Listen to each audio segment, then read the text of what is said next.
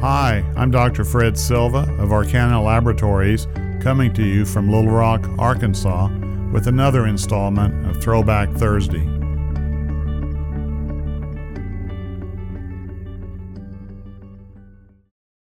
Bence Jones, that's without a hyphen.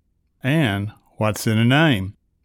The term Bence Jones protein is recognized today as the light chain protein excreted by patients with multiple myeloma, either kappa or lambda light chain plasma cell dyscrasia.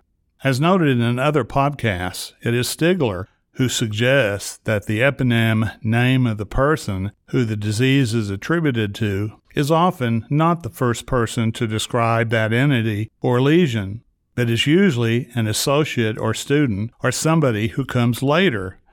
That is the case with Dr. Henry Bence Jones. J.F. Heller in 1846 was the first, I believe, to describe a protein in the urine that precipitated when warmed a bit above 50 degrees centigrade and then disappeared on further heating. Heller did not recognize the precipitation of the protein when the urine was cooled, and it is almost certain that this is what we now call Bence Jones or light chain protein. However, the place of this weird acting protein was recognized by Bence Jones in the diagnosis of multiple myeloma. He wrote, quote, I need hardly remark on the importance of seeing for this oxide of albumin in other cases of mollities ossium. This story starts with Thomas Alexander McBean, a 38 year old grocer in London. While on vacation in Scotland in 1844, he suddenly developed chest pain after leaping over an underground cavern. I guess we shouldn't do that. McBean was said to be a man of, quote, temperate habits and exemplary conduct, end of quote. Documented the pain as if something had snapped or given away within the chest, he says. A number of traditional treatments at that time were tried, including blistering, leeches, and cupping.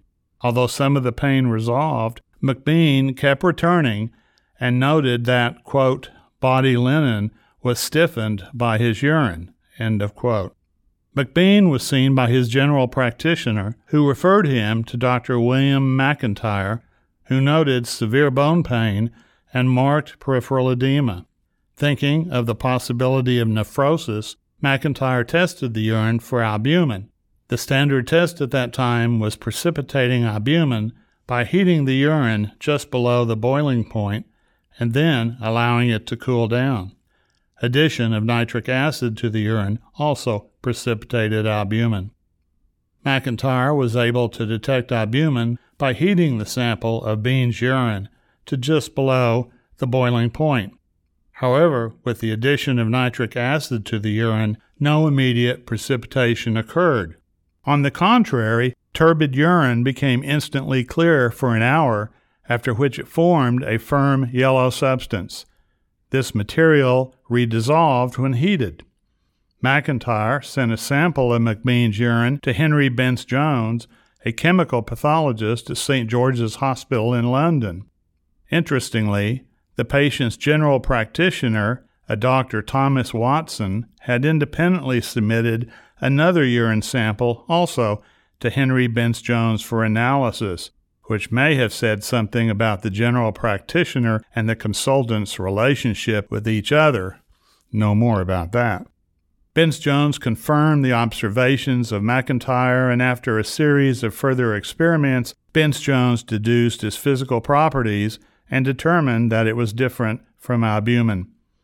Thomas Alexander McBean passed away, and his autopsy showed how soft and brittle his ribs were to the extent that, quote, the osseous ribs crumbled under the heel of the scalpel. Although many people were aware of Bright's work correlating edema, albuminuria, and diseased kidney, the autopsy indicated, quote, atrophy from albuminuria. The life of Bence Jones was interesting, as most are. He was born on December 31, 1813, to Matilda Bence and Lieutenant Colonel William Jones, hence the name Bence Jones, without initially a hyphen. The Bence family was related to John Winthrop, the first governor of Connecticut, and also the Bowdoins, including James Bowdoin, the first president of the American Academy of Arts and Sciences. Through school, Henry became an outstanding cricketer, footballer, and racket player, becoming the best player in his school. He attended divinity lectures and obtained a certificate or ordination, but did not pursue a career in the church. Before obtaining his medical degree, he prepared medicines in the apothecary shop and then attended medical school at St. George's Hospital. That was the school founded by John Hunter, Edward Jenner, Thomas Young, and Henry Gray. Wow. During World War II, a thousand pound bomb fell on the lecture theater of the medical school but did not explode. Henry developed a practical knowledge of chemistry and began a systematic study of the chemical composition of urine in health and disease. Bence Jones thought that acquiring knowledge of chemistry or physics would serve students better than Latin or Greek. Jones would publish a series of medical articles on the sediment, uric acid, calcium oxalate, and the alkaline and earthy phosphates of urine, in which he became famous and was considered by many as the father of clinical chemistry. His patients included Charles Darwin, who Bence Jones, quote, this is from Darwin, quote, half starved him to death, end of quote, Michael Faraday, T.H. Huxley, and a number of other leading lights. Henry helped establish the Hospital for Sick Children on Great Ormond Street and became secretary of the Royal Institution of Great Britain, providing research laboratories for Thomas Young. That's the Thomas Young of the double slit experiment leading to quantum mechanics.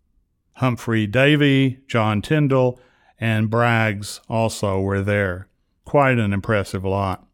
As chairman of the chemical section of the British Association for the Advancement of Science, he was the first physician to hold that prestigious position. He also interacted with Florence Nightingale, who said, quote, he was the best chemical doctor in London, end of quote.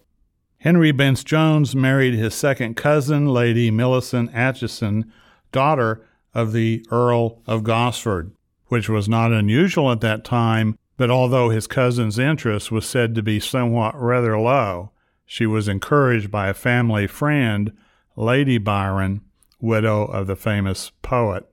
Seems like all these people are linked. Thank goodness for influential friends. It could be argued that Henry Bence Jones was the first father of clinical chemistry applying chemical laws to human diseases, developing the first biochemical cancer test, that is, proteinuria in myeloma, more than a hundred years before the discovery of CEA or alpha fetoprotein.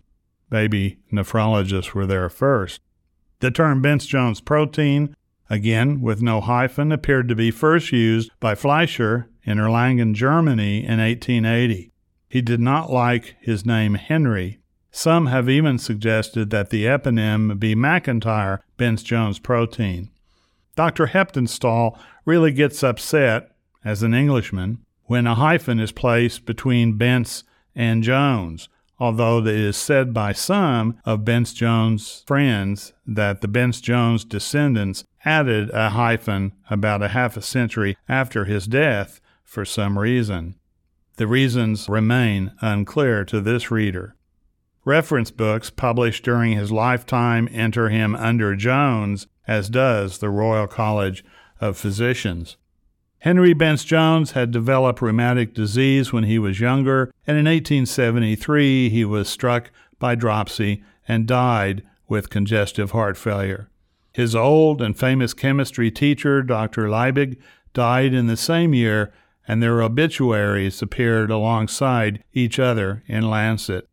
Interestingly, although Bence Jones' obituary described his work on renal stones and diabetes and TB of the kidney, as well as microscopic examination of the urine, there was no mention made of his papers on the unique urinary protein that bears his name. Thank you for listening. This podcast and more can be found in the iTunes and Google Play stores. For more information and educational programming like this, follow us on Facebook and Twitter, or visit us on the web at arcanalabs.com.